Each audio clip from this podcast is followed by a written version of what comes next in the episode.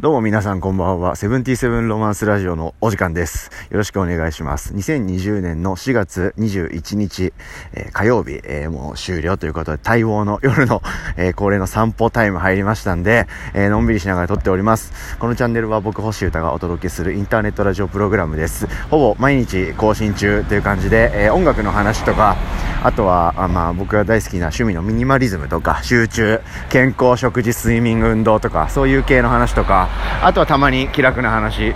サウナの話とか、ドーナツの話とかしたりしてます。よろしくお願いします。今日はですね、えー、音楽の話してみようかなと思っておりまして、ちょっとですね、すげえ嬉しい、ぶち上げなことがあったんで、えー、ちょっと話してみたいと思います。あ、ちなみに僕の音楽活動のことじゃないです、今日は。はい。あの、音楽ファンとして、音楽リスナーとして、嬉しいことがあったっていう感じですね。はい。なんで、これを聞いてくださってる結構皆さんと近い、えー、気持ちなんじゃないでしょうか。よろしくお願いします。音楽の、やばい音楽ってどうやって探してます？皆さん。もっと言うと、やばい、やばいっていうのもあれか。えーいけてるとかそういう、まあ、皆さんの、その、いい、いい、いい音楽とか、良い音楽、グッドミュージック、まあ、自分の中でね、はい、素敵だなって思う音楽とか映画とか、何でもいいんですけど、どういう風に探すかって人によると思うんですけど、はい、どうやって探してんだろうな、みんな。で、僕は、まあ、いろんなものをあの手この手でとしかもう言いようがないぐらい、とりあえず、い、あの、いろんな、こう、インなんつうの、情報源から、とにかく探して、一回、音楽で言うとね、一回聴いてみるっていう風にやってたり、まあ、 Spotify を、鬼、鬼、鬼のように活用したり、まあ、Apple Music とか、いわゆるサブスクリプションサービスで、オラーって調べたりとか、レーベルで調べたりとか、あとは誰かな何かな。まあ、お店から知る、知ることはもうほぼないかな。はあ、うん、とかあるんですけど、なんか、それがですね、ちょっと1000になったことがあって嬉しかったんで、ちょっとここに、え記録しておこうと思うとともに、えっ、ー、と、僕、えー、もなんか新しいアイデアみたいなものもちょっと思いついたりしたんで、忘れないうちにメモっておこうかなという感じの話です。はい。あのー、僕は、えー、音楽すごい好きで、いっぱい調べたいというか、新しい音楽を知りたいんですよ。うん、新しいっていうのは時代的に最新のっていう意味もなくはないですけど、どちらかというと自分の中で新しいというか、はい、自分が知らない音楽、うん、知らない種類の音楽っていうか、知らない角度からの刺激みたいな、そういう感じかな。はい、の音楽を常に探してます。まあ音楽じゃなくても、なんかそういう刺激的な何かっていうのを常に探してます。はい。で、まあ、音楽で言うと、まあ、僕はその作って発信してる立場でもありますんで、はい。まあ、より一層そういう、なんていうか、そのインプットというか仕事にというか表現に直結するインプットという意味でも、はい、音楽をいっぱい知っていなくてはいけない立場ですし、はい、リスナーというか一人のミュージックククファンというか、音楽リスナーとしても新しい音楽をを結構気にしてたり探してるという、そういう態度をとってるんですね、音楽に。はい。で、えー、まあ、いろんな狙いとか願いはあるんですけど、えー、ここ半年以上かもう去年の9月くらいからえー、毎日ですね、まあ、できる限り毎日、はい、1アーティスト、うん、1作品か、1, 1つ音楽作品を、えー、140文字ギリギリまで、まあ、でもっと書きたいんですけど、まあ、1ツイートに収めるっていう意味で、ギリギリまでこう書き、いっぱい書いて、レビュー、レビューっていうかなんか、感想を書いたりとか、まあ、紹介してる意味もあるし、はい、自分自身でも調べて、こう、知識をつけたいっていう意味もあるし、はい、まあ、勉強の意味も、インプットの意味もアウトプットの意味も込めて、えー、作品をレビューし続けてるんですね。はい。ずっと。はい。で、まあ、もっと言うと、なんか、やばい、この MV やばいって思ったものとか、あこの新作すごいかっこいいみたいなのは、こう、なんかノールールで今までもツイッターとかいろんなのに書いてきてるんですけど、なんかぐちゃぐちゃだなのもなみたいな感じで、まあ、ずっと SNS に付きっきりになるのも嫌だし、気分でたまに投稿するっていうのもなんか僕の中でダサいと思っちゃうんで、僕自身のことで言うと、ダサいなと思うんで、なんかこう、さっぱりしたいなという気持ちからですね、まあ一日一作品ぐらいがちょうどいいんじゃないかなと。はい。あの、聞いてくれる人も、そんな一日ね、何十作品も何十曲も紹介されても紹介できないと思うし、なんか紹介しても全く誰も反応しない方が辛いんで、悲しいんで、はい。まあ、1日1作品と決めてですね、えー、僕もいっぱい音楽聴いて、そのうちのこれっていうのをこうツイートして、それが溜まったらブログに書いてまとめてっていうのをずっと繰り返してるんですね。はい。でですね、最近まで、まあ今もですけど、なんか文脈というか、その、国籍とか、ジャンルとか、なんかその、どういう成り立ちというか、どういうアーティストなのかは、ある程度調べればわかるんですけど、例えばそのアーティスト自体がどういう、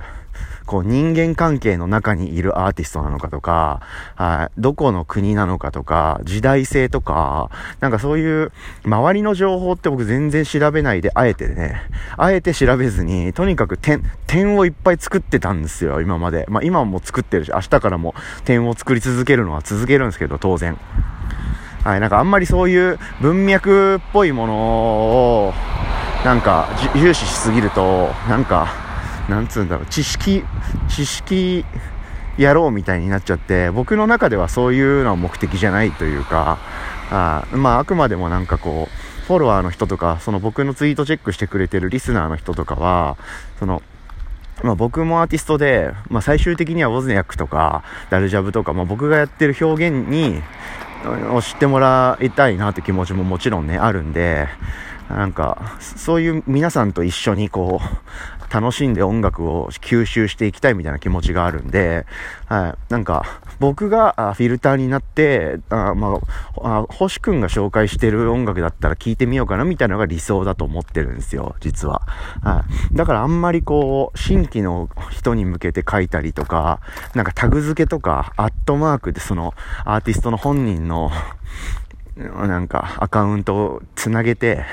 なんか反応待ちみたいなツイートとかはしてないんですね。うん。なんかエゴサーチとかで本人がこう反応してくれたらもちろん嬉しいし、そういう情報としても耐えうるように、こう正式名称とか、はい、正しい言葉で書いてるとか、そういうまあ、礼儀というか最低限やるべきことはやってるんですけど、はい、まあ狙いの一つとしてはそういうのはあるんですよ。はい。はい、だから、もうなんかリスナーの人と一緒にこう、衝撃を体感したいみたいな だから知らない音楽とかもう知ったら、とりあえずちょっとみんなも聴いてよみたいな。なんか自分が曲作ってリリースした時が、まあ、100の喜びテンションだったら、まあ、70ぐらいの熱い気持ちで、結構僕新しくてやばい音楽を見つけた時は、そういう気持ちでシェアしてるんですね。うん。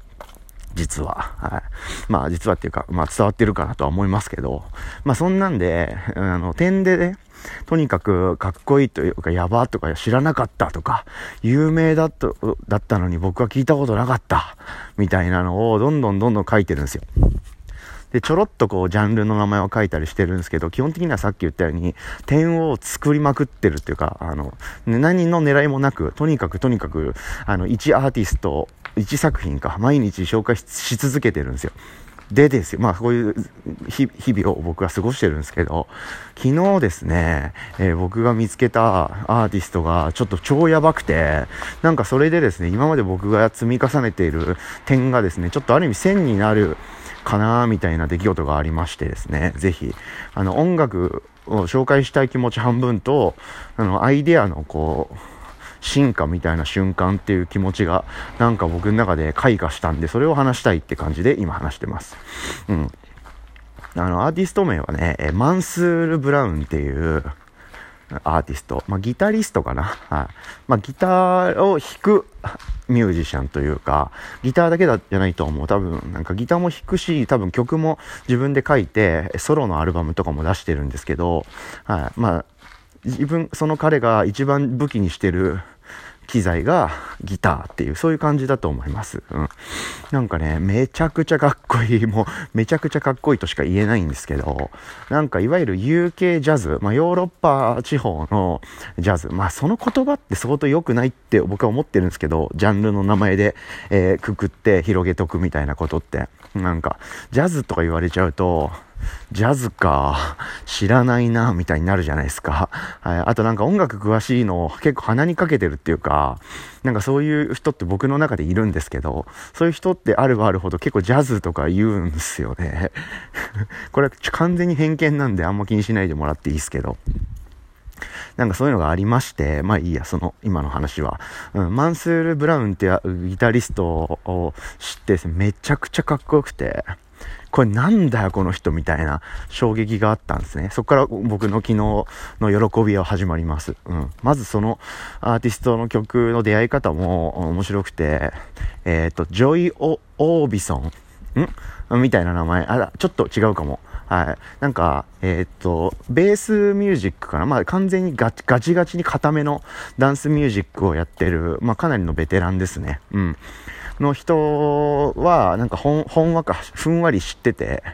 あで、そのアーティストのなんか曲をなんかね、サブスクでなんとなく聞いたんですよ。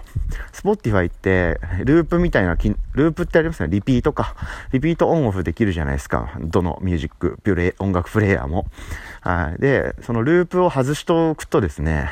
アルバム1枚とか、プレイリスト最後の曲までとか聴き終わると、音楽が止まんないんですね。あの、勝手に、えっ、ー、と、それに近いような音楽を流し始めるんですよ。まあ、それもオンオフ確か設定あるんですけど、僕はそれオンにしてて、あだからこう作業とかなんとなく他のことやってて、えー、アルバム1枚とかプレイリスト最後までとか聞いちゃうと、その終わったことに僕は気づかなくて、アルバムが続いてるような感じで、今までは聴いてたアルバムにまあまあ近い感じの曲が流れてくるっていう機能があるんですね。うん。で、あなんかき、なんか、あ、それでそのジョイ・オービス、お、オービソンかな？違かったとしても、ちょっと今日はジョイ・オービソンでやらせてください、このチャンネルでは。うん、の、なんかを聞いてたのか、なんかその近いなんかを聞いてたらですね、いきなりもうなんかめちゃくちゃかっこいい曲流れ始めて、あ、んあれこの人ってこんな感じだったっけ？みたいな。もっとなんか、固めのテクノっぽい、なんか電子音楽、ダンスミュージックっぽかった気がしたけどなって思ったんですけど、どうやら EP1 枚あって、その EP の作品はなんかそういうちょっとコンセプトというか、そういう、ジョイ・オー・オービソンじゃなくて、ジョイ・オーっていう、そのアーティストのちょっと変名みたいな、まあそういうちょっと違う音楽をやりたい時ってダンスミュージックの人って変名することが多くてですね、うん、ジョイ・オーっていう名義の EP だったんですね。ちょっと、あ、 Slipping っていう EP かな。うん。はい。で、それの、なんか6曲ぐらい入ってるんですけど、2曲に、2曲がすげえ僕がかっこいいと思ったんですよ、特に。はい。で、1曲目の、その僕がいいと思った曲、確か1曲目と6曲目だった気がするんですけど、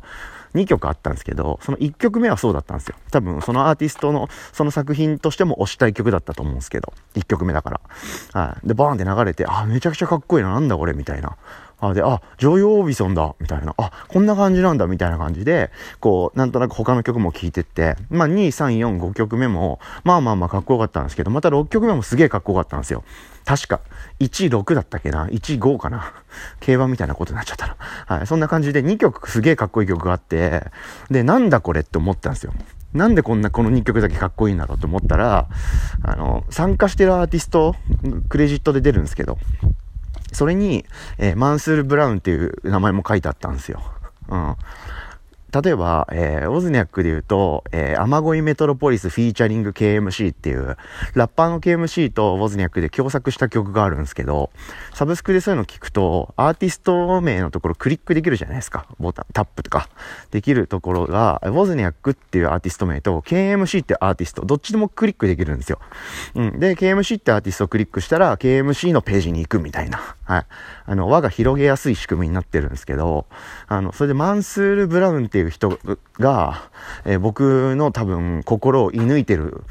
気がすると思って、このマンスール・ブラウンっていうやつが何をやってるか知らないけど、この人が絡んだ曲はかっこいいのかもしれないと思ってですね。はい。で、そのジョイ・オーの、えー、 Slipping っていう作品から、えー、ジョイ、えー、違う違う、マンスール・ブラウンに飛んだんですよ。はい。で、マンスール・ブラウンのアルバム聴いたら、まあ、かっこいいんですよね。あれ白いっていう、アルバム、フルアルバム1枚だけソロが出てて、あとはですね、さっき言ったジョイ・オーに参加したりとか、なんかね、かなりいろんな音楽に参加してます。うん。なんでだからギタリストとしてもすげえ声がかかってて、いろんなところで弾いてるんですよね、おそらく。はい。なんで僕はよく考えたらですね、いろんなところで僕はね、マンスール・ブラウンのギターを聴いてました。はい。そういうのあるあるなんですけど、はい。ペトロールズ超かっこいいって思ってる人が、もう実は あの、東京事変でその長岡さんのギターを聴いてたのを後で知るみたいな、まあそういうのって本当にあるあるなんですけど、プレイヤーあるあるというかね。うん。まあそんな感じでマンスール・ブラウンってすげえなってこと知るんですよ。うん。で、マンスール・ブラウンの、もう、えーつ、なんか読み方とかを調べたいし、まあ、ちょっといつも流れなんですよ。僕ツイートするまでに、カタカナで読み方も僕自身が分かりたいんで、はい、調べて、ああ、こういう人なんだみたいな、軽く調べてるんですね、いつも。うん。で、そしたら、えー、あの、なんだっけな、ヘンリー・ウーっていう男がいるんですけど、ヘン、ミュージシャンね。はい、ヘンリー・ウー率いるブラックフォーカスからまたやばい作品が出たみたいなレビューがされてたんですよ。うん。で、この、そのくだり、僕、知ってて、というのも、その、まあ、半年以上ずっと毎日一作品レビューしてるんで、なんかちょこちょこその、ヘンリー・ウー率いるブラックフォーカスって言葉見てたんですよ。うん。で、ヘンリー・ウー率いるブラックフォーカス？あ、率いるは日本語だからわかるか。ヘンリー・ウーっていうのと、ブラックフォーカスっていうのは、なんか言葉としては認識してたんですけど、なんとなくポンって飛ばしてたんですよ。うん。でもちょっと、あの、まあ、こういう時期ですから、時間にゆとりあるっちゃあるんで、なんか、ほんとあまりにもマンスール・ブラウンかっこよかったんで、結構、しっかりその記事読んでみたり、その結構ディグをしてみたんですね。なんか、ディグっていうか、なんかサーチしてみたんですよ。はい。マンスール・ブラウンと、えー、ヘンリー・ウーとブラック・フォーカスっていうので、結構記事とか読んでみたら、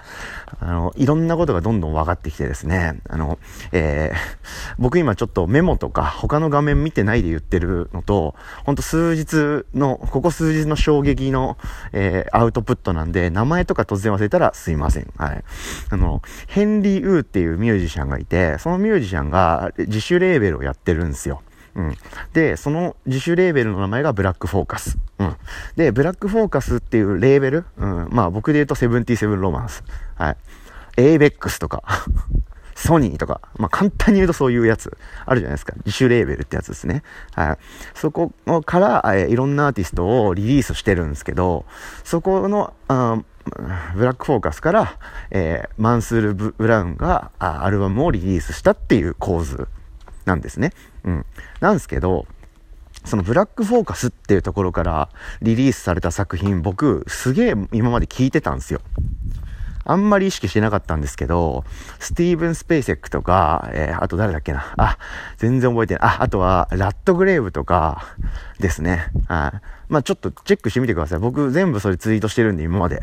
はい。でも全然点でツイートしてるんで、なんか、またブラックフォーカスだみたいな、ブラックフォーカスシリーズみたいにツイートし続けてるとかじゃ全然ないんですけど、なんだこれかっこいいみたいな。ジャンル名とか軽く書いてるんですけど、そのツイートにはね。うん。まあそんな感じで、ああ、あの人も、ああ、あの人も出してんだ、みたいな、がだんだん分かってきて、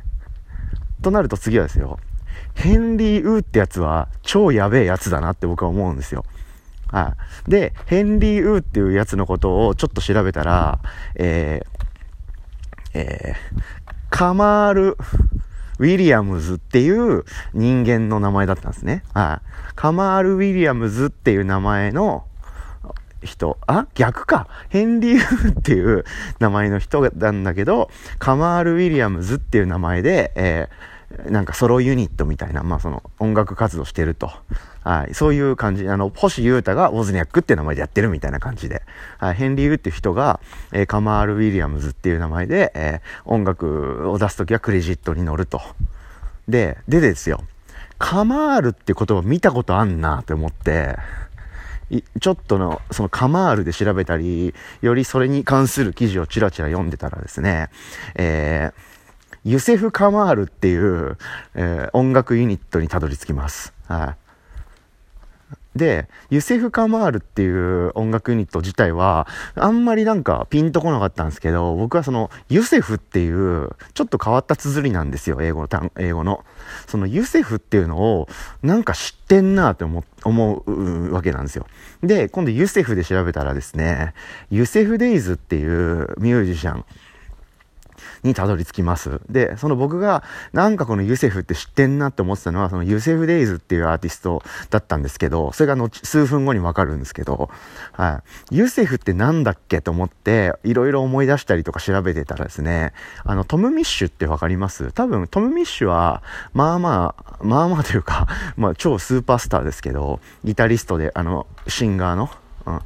あの、かなりもう、土有名人になったっすよね、この近年で。はい。ライジングスターってやつですね、完全に。うん。で、そのトム・ミッシュと、ここ最近ですね、割とこう、リリースを重ねてる、アーティストなんですね。はい。で、僕、トム・ミッシュのが好きで、新譜が出るたびにチェックし続けてるんですけど、なんかここ最近ですね、割と高い頻度、はい、早いペースでですね、なんかシングルを何枚も何枚も出してるんですよ。はい、トム・ミッシュが。で、その、で、出るシングル全部、なんとなくアートワークの世界観が似てるんで、多分最終的にアルバムになるんじゃないかと思うんですけど、それにですね、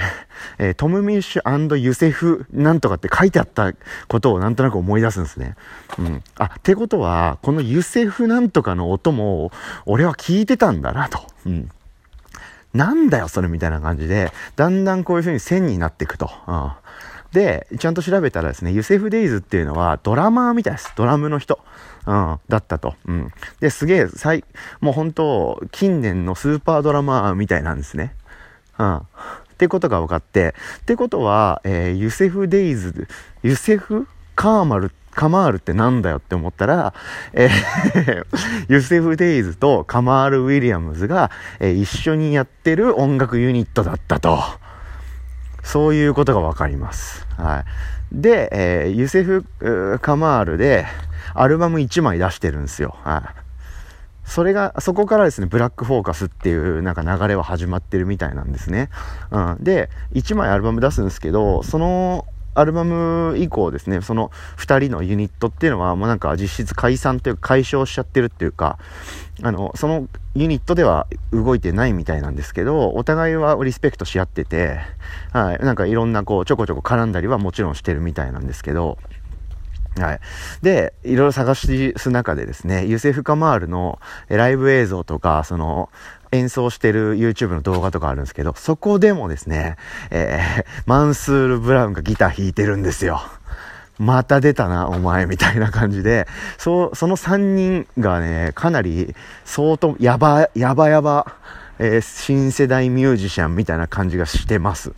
ていう風にですね、はい、いろいろこう、ちょっとディグっていくと、僕が今まで何にもこう文脈とか人間関係とかその国籍とか知らずにあの探し続けてたものがですね一気につながってきてるわけなんです。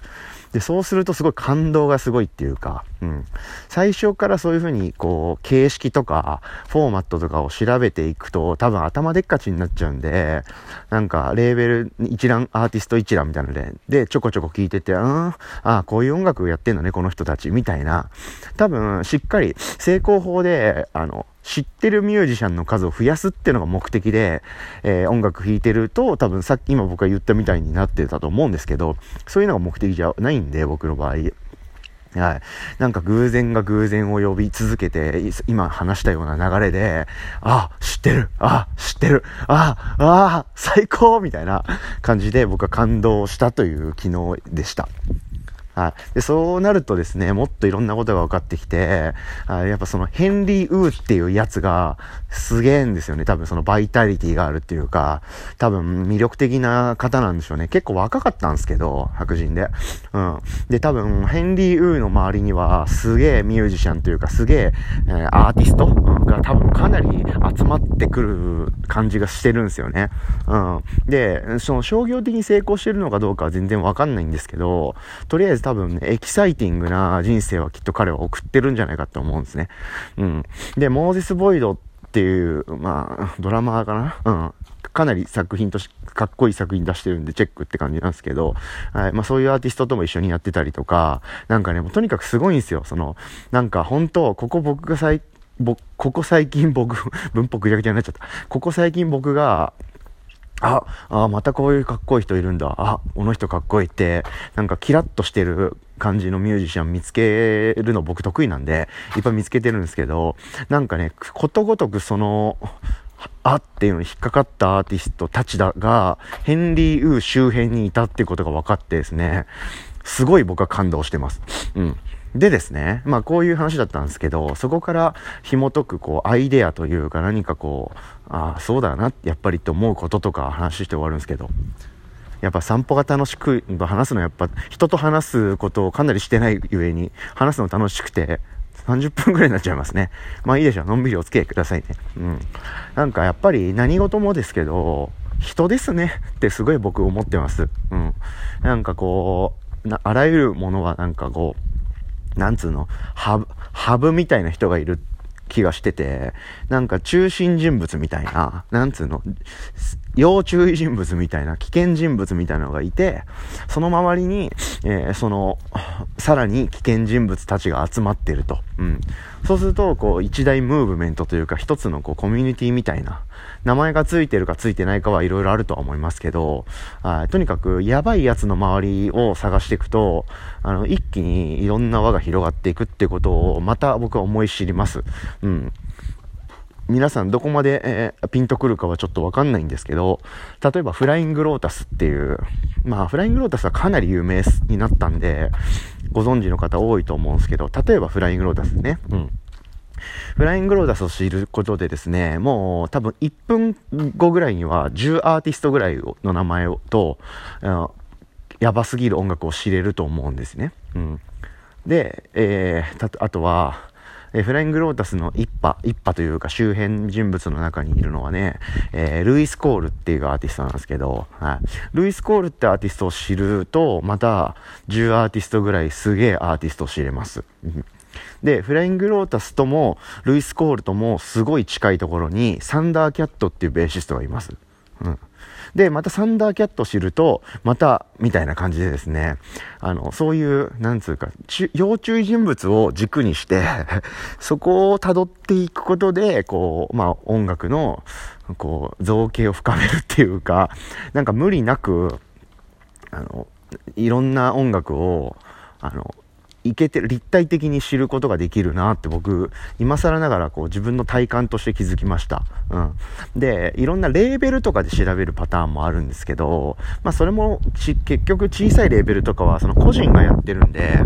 結局ルイス、あの、フライングロータスがやってるレーベルっていうのもあるんですね。ブレインフィーダーっていう。うん。で、ブレインフィーダーっていうレーベルには大体のアーティストはかっこいいとか、そういう調べ方もあるんですけど、だからやっぱり何事も人だなっていうことに気づきましたね。はい。で、僕もやっぱそういう危険人物に完全になりたいんで、はい、周りのイケてるアーティストとか、やばいアーティストとか、まあやばい人、うん、魅力的だなって思う人と、やっぱりどんどんどんどんなんか新しいものを作っていきたいなって思う気持ちがまた増した。はい。という話が一つ。うん。あとは、あの、僕結構そういうことを発信してるつもりなんですけど、あの、反応してくれる関係者、反応してくれるリスナーの人が、まあまあ少ないんですね。まあまあじゃない、かなり少ない気がしてて、こんなに有名というかかっこよくて、多分知られてるであろう人なのに、なんで僕の周りにはそういう人はいないんだろうって思ってですね、皆さんもどんどんどんどん聞いて、一緒に盛り上がれたら嬉しい気持ちがあるとともに、あの、そういう人たちを僕も探そうと思います。うん。で、そういう人といろんなコミュニケーションをとって、